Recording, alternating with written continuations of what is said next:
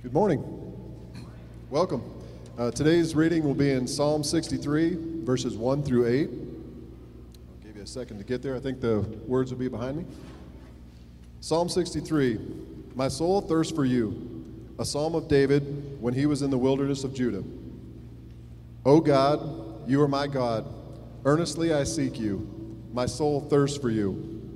My flesh faints for you as in a dry and weary land where there is no water. So I have looked upon you and in the sanctuary, beholding your power and glory. Because your steadfast love is better than life, my lips will praise you. So I will bless you as long as I live. In your name I will lift up my hands. My soul will be satisfied as with fat and rich food, as my mouth will praise you with joyful lips. When I remember you upon my bed and meditate you meditate on you in the watches of the night, for you have been my help. And in the shadow of your wings I will sing for joy. My soul clings to you. Your right hand upholds me. Psalm 163, 63, 1 through 8. Good morning, Living Waters. Well, it, we think it's so cool that we get to be with you this morning. My wife and I, my wife Martha is with me this morning. We have the privilege of serving with ABWE, eh, or as our West African brothers and sisters call us, Abwe. And uh, you can call us Abwe or ABWE, and we'll answer to both. Uh, and uh, it's our privilege to be here because ABWE, our entire family of a thousand missionaries and a staff in Harrisburg of over 70, we love the Daggett family. You have a gift in that family, do you not? Yeah, you guys can say yes or clap or anything. Josh, that was a little pathetic, you know. um, you, you guys know the Daggett family. They are a constant encouragement. I, I lead a team of, again, a thousand missionaries in 70 different countries and uh, a staff of about 70 people in Harrisburg. We're a $50 million organization, so we're sending uh, money through our organization to the tune of $50 million a year. And uh, I, well, I get to, to run that. Josh is my boss. So pray for me, okay? Um, Josh and uh, the Daggett family have just so graciously served on our board. I want to thank you as a church for allowing Josh to serve on our board. He has been tremendously helpful. You need to know that he's a, a personal encouragement to my wife and I, as well as our entire board and staff. And uh, our staff loves it when the Daggett family shows up uh, to, uh, to events, and he's been a keynote speaker at some of our larger events, and he's also just been uh, a pastor to us. And uh, the emotions that he shows you and loves you, he loves us as well. So we're so grateful uh, for the Daggett family and for you, Living Waters, allowing us to have him two or three times a year to, uh, to serve with us. When you think about all of the commands that Jesus gave to make disciples or to proclaim the gospel, there's something that occurs every time Jesus spoke. In Mark, when, he, when Jesus said, Go proclaim the gospel, he said, To every nation. In Luke, when Jesus appeared to his disciples after his resurrection, Jesus said that repentance and forgiveness should be preached in Jesus' name to all nations. The Great Commission Go therefore and make disciples of what class? All nations. God has given a mandate to the local church to not only do evangelism and discipleship here in this locality, but also from, what did he say in, in Acts chapter 1, verse 8? You will be my witnesses in Jerusalem and Judea and Samaria and the uttermost parts of the earth. And so, Living Waters, we are your help as you obey the Great Commission. You're doing it locally here so well, and as you expand your reach out, many times it, it takes partners and, and, and people to come alongside of you to help send families like the the Freericks and families like the Albrights who are, are headed to Lima, Peru. As you send those families out, ABWE is here to serve you. We don't send one missionary. We help you as a local church to send your missionaries. And so it's our delight to partner with you in that, to be underneath your authority and to be your partners in that. Take your Bibles and turn to uh, Psalm 63. That's where we're going to be this morning. And uh, if you've already turned there and if you've been there, I want you to think about this for a second. What do you do when you feel like the entire world is against you? Have you ever felt that way, like everybody's ganging up on you? Like the odds are stacked?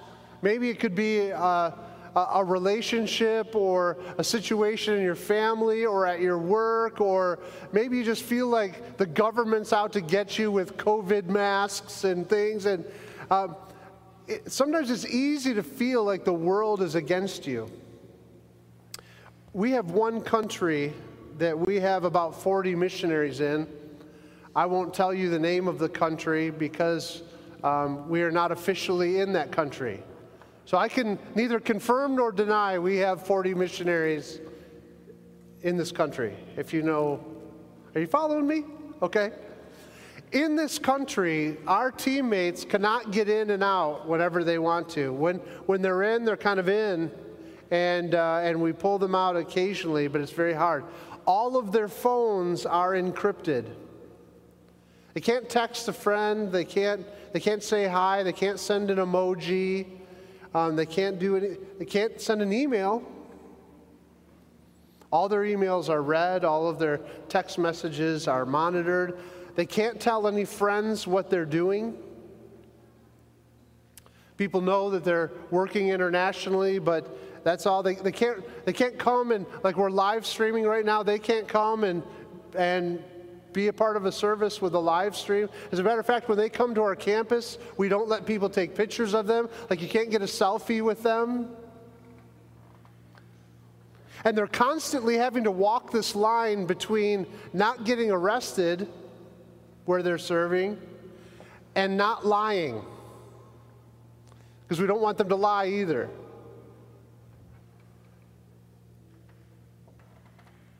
They can't promote missions. They can't reach out to their family whenever they want to, nor tell anyone they're a missionary. And imagine this, Pastor Josh. They have to assume everyone that they're serving with, everyone that they're pouring out their lives for, they've given their life for the gospel, to bring the gospel to this country. But they have to assume every single person they're discipling, working with, or have a relationship with will turn them in at any given moment. And they can't even talk to their teammates. Again, we've got 40 missionaries that work in this country. They can't even talk to each other unless we pull them out and send them to a third country that, uh, that we keep very secret and we take them completely off the grid. They don't bring their cell phones, they don't bring any computers, they don't bring anything. We pull them to a third country and we, and we keep them there and, uh, and allow them to interact with one another. And that's when their families get together.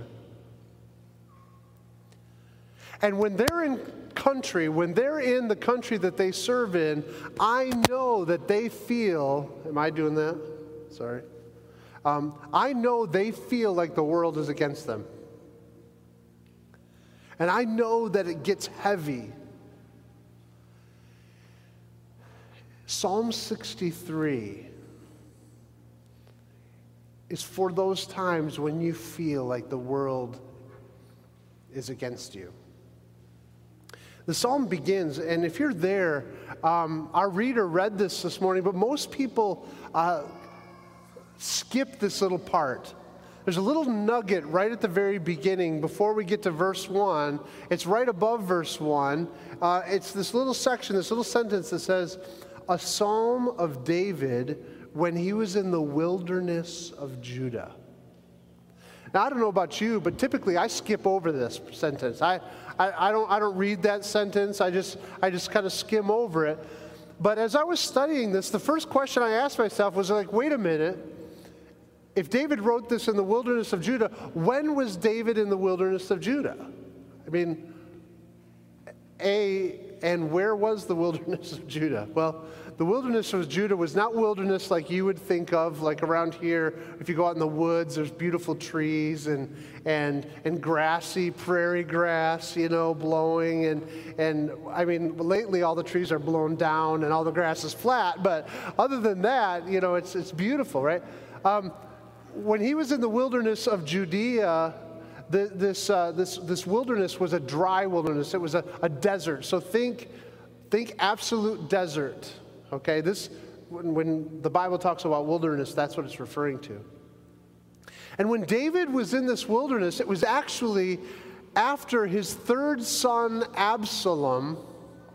This, and I, I don't know if you remember Absalom. Absalom was described as like one of the most handsome men you've ever seen, and he had long, flowing hair. I can't uh, picture him, but uh, um, you know, he had beautiful hair and he was a handsome guy. And uh, uh, what Absalom would do is Absalom would sit in the gate of the city, and when people would come with a problem to bring to the king, Absalom would head them off of the pass, and he'd say, "So wait a minute, you've got a problem? Let, let me see if I can handle it." And Absalom would would butter them up, and he would flatter them, and he won the hearts of all of the people. And Absalom decided that he was not going to wait for the king to die. And he decided to take over the kingdom. And so, after he had won the hearts of the uh, of, the, of all the people to be with him, he went and he set up a, an elaborate scheme to take over the kingdom. And David heard about the scheme and he began to flee because he didn't know what Absalom would do with him. And so the king packed up his stuff and, and uh, took some of his family members with him and began to flee out of Jerusalem. And as he's leaving Jerusalem, he's thinking about this is my son. This is my own son and he's walking up the Mount of Olives, we're told, and, and the Bible describes him, and he says David was barefoot and he was weeping and he had his head covered. And so he was he's walking and he was fleeing from Jerusalem and he's weeping over his son being against him, ganging up on him, throwing him out of his own job and his own kingdom and for, ripping him from his own people. And so, as David is heading up to the wilderness, it, it gets worse. Just when you think things are getting bad, they, they get worse and worse for David. And um, David's son is now his enemy, right? As he sets himself up against the kingdom of David. And as David is leaving the city, bare feet, eyes weeping, head covered, he comes across a man by the name of Shimei. And Shimei was a descendant or a relative of Saul, who was David's enemy when he was early in life. And Shimei decides that this is the perfect time for me to throw stones at the king. And so the king is walking by, and Shimei begins to hurl stones at him and he even threw, the Bible says he even picked up dust and he threw dust at David and he cursed him out the entire time. I don't know what a good curse out sounds like in Hebrew. I've heard one in English before. Um, I don't know what it sounds like in Hebrew or whatever language Shimei was speaking, but the whole time David is walking by, imagine how he's feeling as he's mourning his son taking over his kingdom, and he's weeping, and he's, again, barefoot, and he's getting dust thrown in his face. And you can imagine the, the tears running down his face with getting mud on his face and rocks hitting him. And at that point, you've got to imagine David's at the low point of his life in the wilderness. But it gets worse. Because David's counselors, the men that he had worked with his entire life, connected with Absalom and they came up with a scheme. And they said, This would be a good time. You can't leave David in the wilderness, you've got to kill him. And so they come up with a plan to send 12,000 men to, to kill David and the, the people that were with him, the, the retinue that had followed him out into the wilderness. And they were going to send 12,000 men to kill him, to assassinate the king. And I think the knife that had to be stabbed into the back of David was in 2 Samuel 17 4, when after this advice was given to the king to send 12,000 men to assassinate the king um, to Absalom, the Bible says this the advice of assassinating the king was right in the eyes of Absalom. And here's the knife and all of the elders of Israel.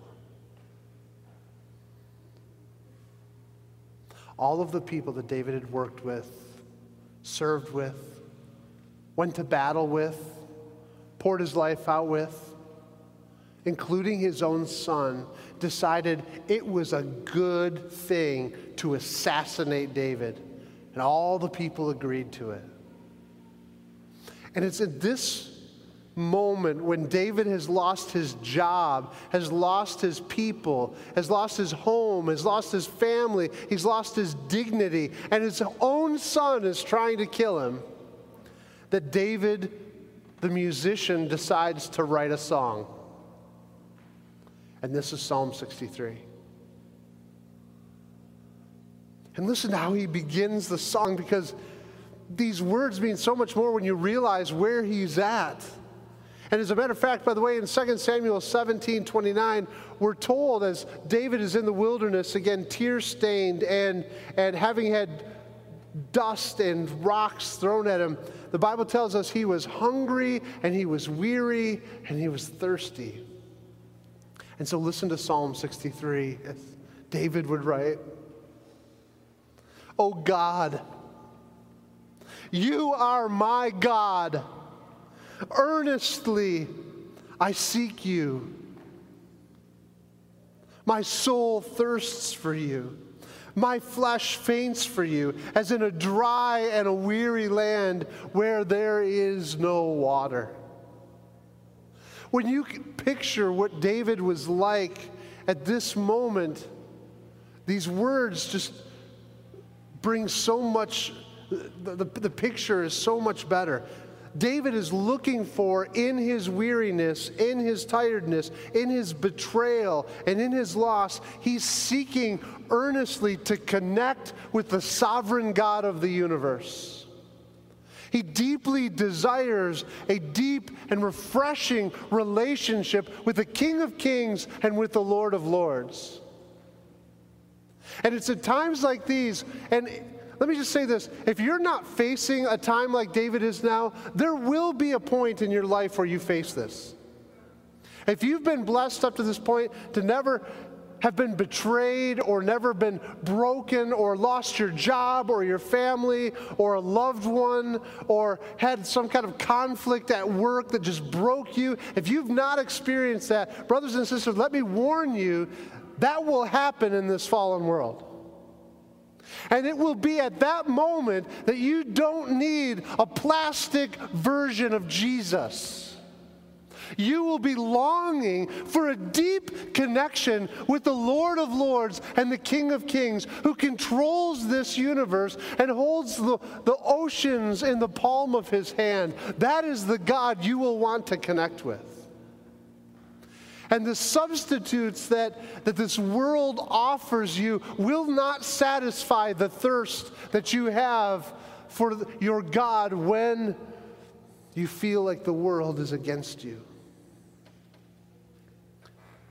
And it's interesting to note that David will seek diligently for God. He will thirst for God That has kind of his body and his soul and his mind longing for God. One of the things that I would ask you is this this morning, and this is, I think, worth asking while we're studying this passage. When you are discouraged or downcast or lonely, do you seek after God or do you settle for substitutes? I think one of the things that Satan and this world has become a master at is creating things that temporarily satisfy. Medication to dull the pain, distractions to forget the pain, entertainment to soothe the pain. And our world creates these temporary kind of things that just they look like they'll satisfy. They they give the illusion that they'll create some sort of peace in your soul or that they'll somehow solve your problems. But men and women, alcohol, pornography, entertainment, sports, they will not satisfy the longing of your soul for a relationship with the Creator.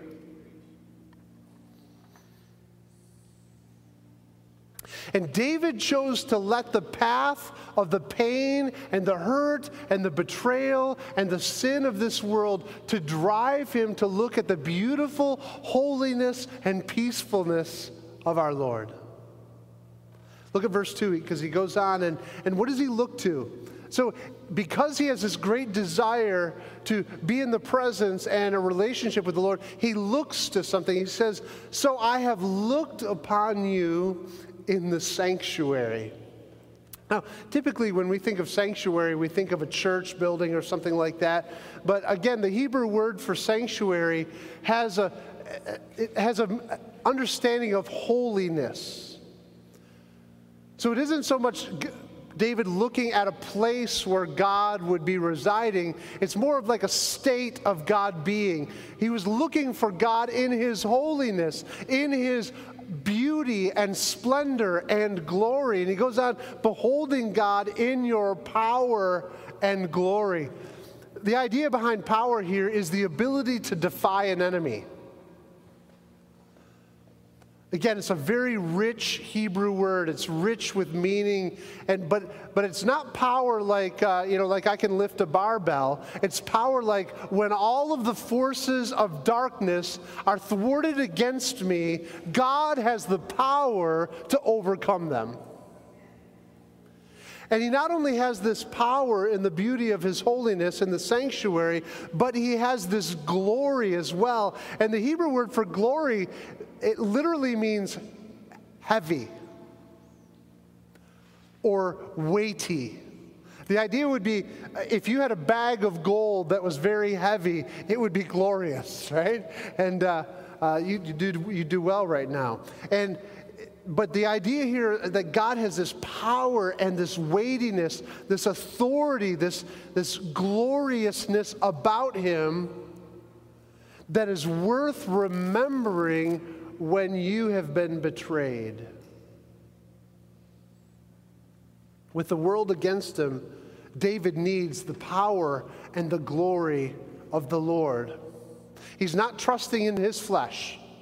He's not trusting in his kingly experience to get him out of a situation with Absalom. He's not trusting in his counselors. He's not trusting in horses or chariots, but his strength is in the power and the glory of the Lord. Brothers and sisters, when you are defeated and downcast and set upon by your enemies, your hope is in not your ability to figure your way out of the situation. Your hope and trust should be in the power and the glory of your God.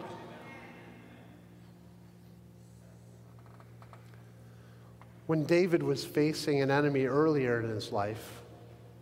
In Psalm 18, when he was facing Saul. Remember, Saul, King Saul was after David's life, right? David wrote this. Listen to another song that David wrote when he was being chased by enemies. He said this I love you, Lord. You are my strength. You are my rock. You are my fortress, my deliverer my God, my rock in whom I take refuge, my shield, the horn of my salvation, and my stronghold. Your temporary escape into entertainment will not help you long term. What you need is a rock and a fortress and a stronghold and a horn of salvation that you can stand and defy the enemies that are standing against you. And even as Job said, though they slay me, yet will I praise him. The Apostle Paul said, For me to live is Christ, but to die is what class? Gain. Paul didn't care whether he lived or died or his enemies killed him or not. For him, his rock and his fortress and his stronghold were eternal rocks, eternal strength, eternal stronghold. It didn't matter what his enemies did to him. David wasn't trusting that he could defeat Absalom in his own strength. He was trusting that, well, well, let's keep going on because he's trusting in something that the Lord has revealed to us in his character. Verse 3. He says this, David says, Why is he looking to the Lord?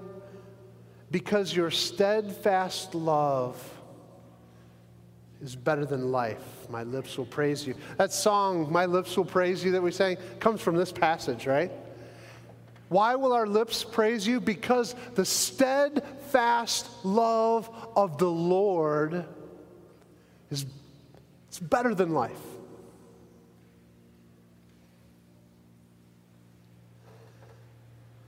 David is thirsting and seeking, and his body is fainting for the Lord because he knows that the love of the Lord is better than whether or not he makes it through this situation.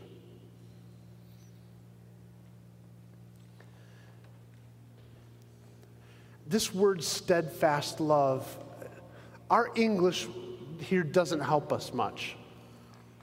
Um, the word steadfast love is the Hebrew word. I want you to say it with me. We're going to say it a couple times, but it's the Hebrew word chesed. Okay? So I'm going to say one, two, three. And when I say it, I want us to all say it together. You got to do the, okay? You got to get it in there. If you're wearing a mask, you'll probably get some phlegm in there, but that's okay. All right? But chesed. Okay? Ready? One, two, three. Chesed. Okay, now clean out your mask. Okay. you're, you're good. That Hebrew word, it's translated in this verse as steadfast love, and it means that.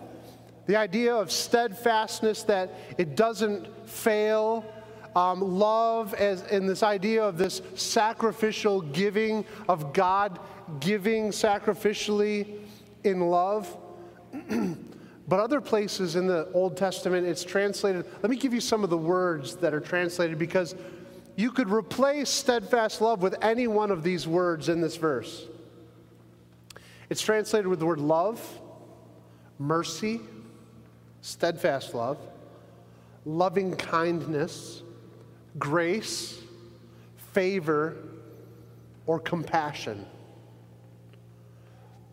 And the word chesed doesn't really have an English equivalent. Like there's no word that I could just say it's this word because it has all of those words wrapped up into it.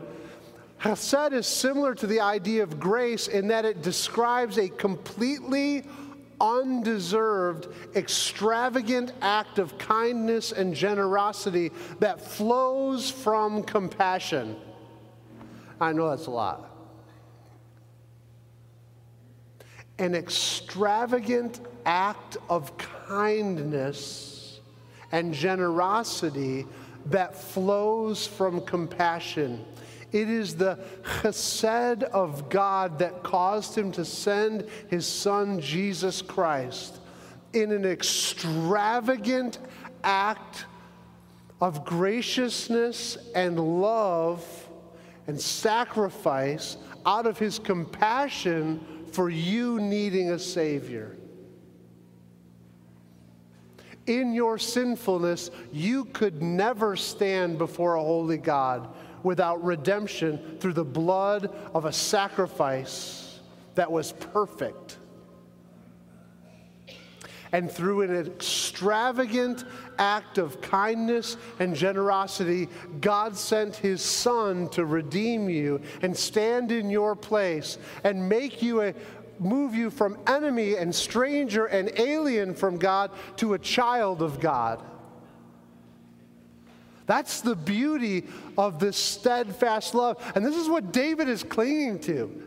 This is what David is saying. Listen, I'm thirsting for you. I'm longing for you. I'm looking at your beauty and your power and your holiness. And I love it because a part of that nature of who you are is that you love me. Not because of who I am, not because of what I've done, not because I stand before you as someone lovable, but you love me because it is in your character and your nature to be that way. That's something that you can trust in. That's something that you can turn to. It doesn't have to do with your performance. Don't temporarily satisfy yourself to think, well, well, I was good today. I behaved well today. So therefore, God must love you more today than he did yesterday. Listen, that's not why God loves you. God doesn't love you because of your performance. He loves you because it's in his character and nature to love you. To be extravagantly generous out of compassion for you.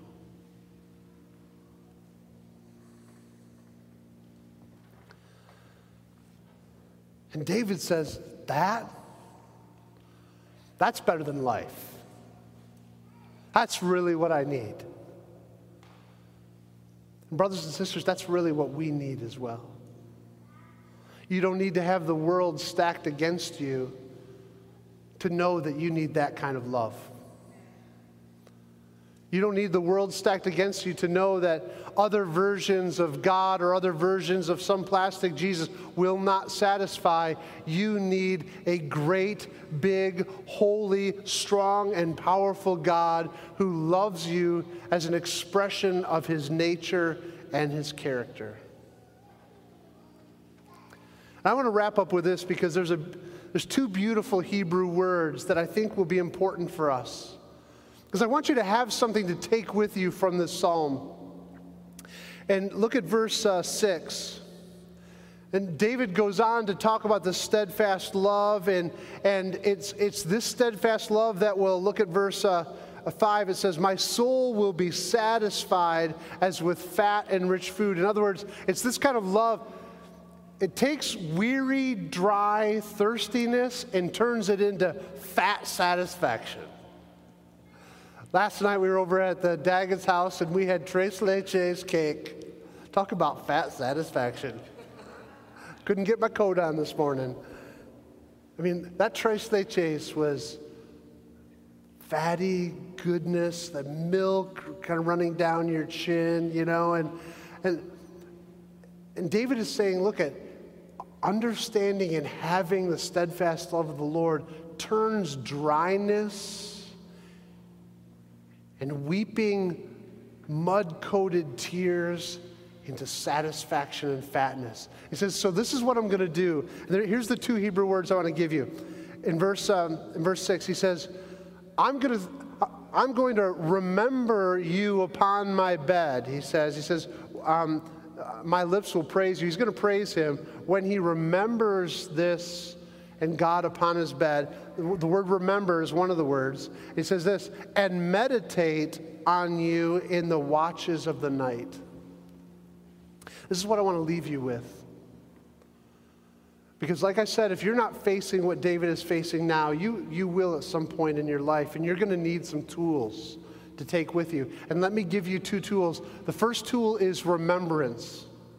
And the idea of remembering here has the idea of, of reciting or, um, or, or, kind of quoting to yourself. It, it's, it's this it's, um, it's uh, think of like uh, singing to yourself a song, right? Um, there, there's a song that I knew in, I learned in camp one time. The steadfast love of the Lord never ceases, His mercies never come to an end. I don't know if that's the tune, but that's the, that's the, the words. But the idea of remembering is kind of singing to yourself. You ever catch yourself do the in the car, maybe? A good song comes on the radio, you're singing at the top of your lungs, and the guy next to you sees you, right? What, what are you doing? You're reciting to yourself, you're saying to yourself. And the idea here is that David says, When do I praise you? When, when is my heart filled and satisfied? It's when in the night watches, when things, when I'm alone with God and all I have is the stars above me, and I begin thinking about Him, and I begin reciting and remembering that the steadfast love of the Lord never ceases, His mercies never come to an end. And when my enemies are behind me, I think to myself, The Lord is my shepherd, I shall not want. He makes me to lie down between, and, and we recite these passages that mean so much, that remind us of the character and the nature of God. That's remembering. It's a, it's a vocal word in Hebrew. We think of remembering as, as kind of a mental thing. The Hebrews thought remembering was a, was a vocal thing. It was something you did, you remember things with your mouth. The second word there is meditate. That's also a vocal word in Hebrew. It means to grumble or to mumble or to moan. It's actually an onomatopoeic word. It actually sounds kind of like a,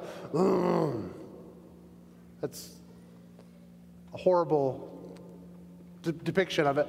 But it's, it's like LWN, the, the Hebrew word is like pronounced L, like how would you do lun, lun, lun? And it sounds kind of like something that you would do in your throat. And that's the idea of meditation is that you would, you would kind of groan to yourself and mutter to yourself, say something back to yourself. This would be more like preaching to yourself, though. And so, remembering and meditating, and this, this is what I want to encourage you with and leave you with.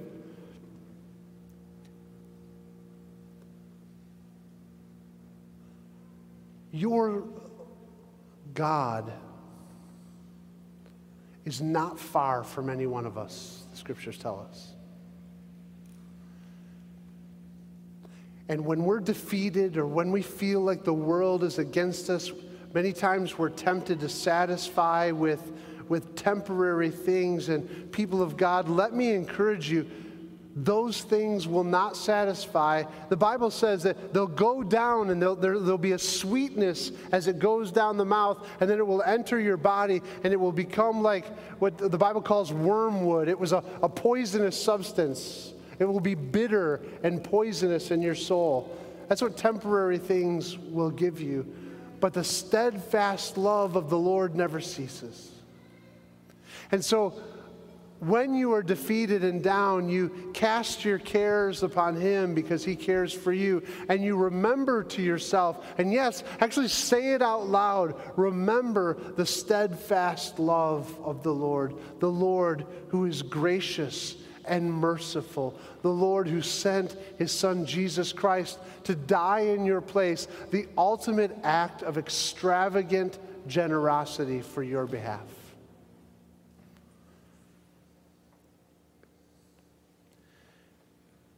And when David was at the lowest point of his life, that's what he would mumble to himself. That's what he would turn to.